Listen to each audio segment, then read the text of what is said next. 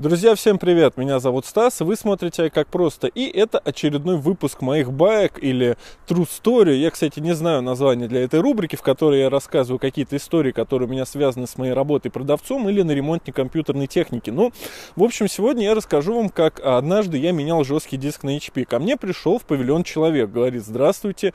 Он был не российской национальности, то есть он был кавказский, и у него был дикий акцент, то есть он говорил, здравствуйте, следующий, нужен ноутбук ноутбук тормозит. Ну, пришел он ко мне с такой проблемой, тормозит ноутбук. SSD он ставить не захотел. Я сказал ему, хорошо, тогда давайте мы просто вам переустановим Windows, потому что у вас стоит Windows Vista на тот момент. У него был, как сейчас помню, HP DV4, 14-дюймовый аппарат, если мне не изменяет память, может быть 13,3 дюйма, но это в принципе несущественно.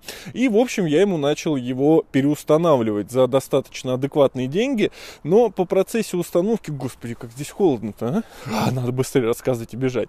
В процессе установки я заметил такую вещь, что он у него очень сильно тормозит, то есть он не захотел даже Windows ставить, и в итоге, провисев на 35 или 36 процентов около часа, я понял, что что-то в нем не то. И путем дальнейшей диагностики я понял, что проблема в жестком диске. Я позвонил ему, сказал, подходите в павильон, тут как бы возникла э, непоняточка небольшая, да, сложность. И он приходит, я начинаю ему все объяснять, он говорит, и слышишь, ты из меня деньги стрясти хочешь, делай, чтобы все работать, либо все вообще верни мне как было, я типа не хочу же ничего.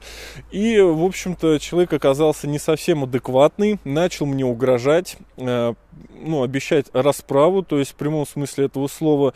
И я для себя начал делать решение. То есть я как обычный человек предполагал варианты развития событий, то есть это либо драка, да, либо я ему просто даю ноутбук, посылаю нахер.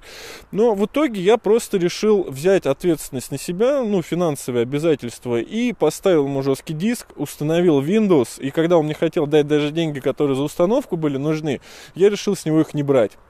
Многие скажут, типа, что ты в принципиального заигрался. Нет, я решил не брать, чтобы он потом с меня не требовал каких-то вещей, которые должны у него работать. Я ему поставил Windows, но целенаправленно установил его даже без драйверов.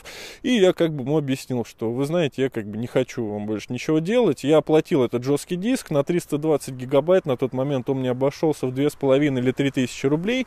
Ну и, соответственно, 2, там, 3 тысячи рублей, я уже не помню, которые я потерял на установке Windows. То есть деньги, которые я бы мог заработать. Но я чисто принципиально не стал их брать, потому что связываться с таким человеком себе дороже.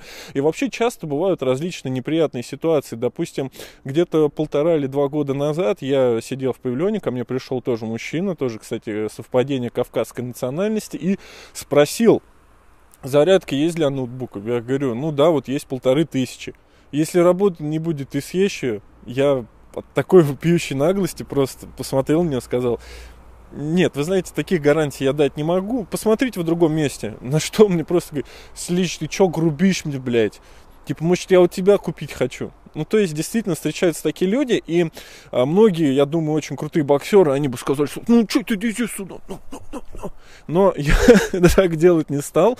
А, дело в том, что тебя в любой момент потом могут найти, потому что ты остаешься же на работе, да, и лезть в какие-то конфликтные ситуации. Не, конечно, они бывали, но об этом я расскажу, если это видео наберет 4000 лайков. Почему так много?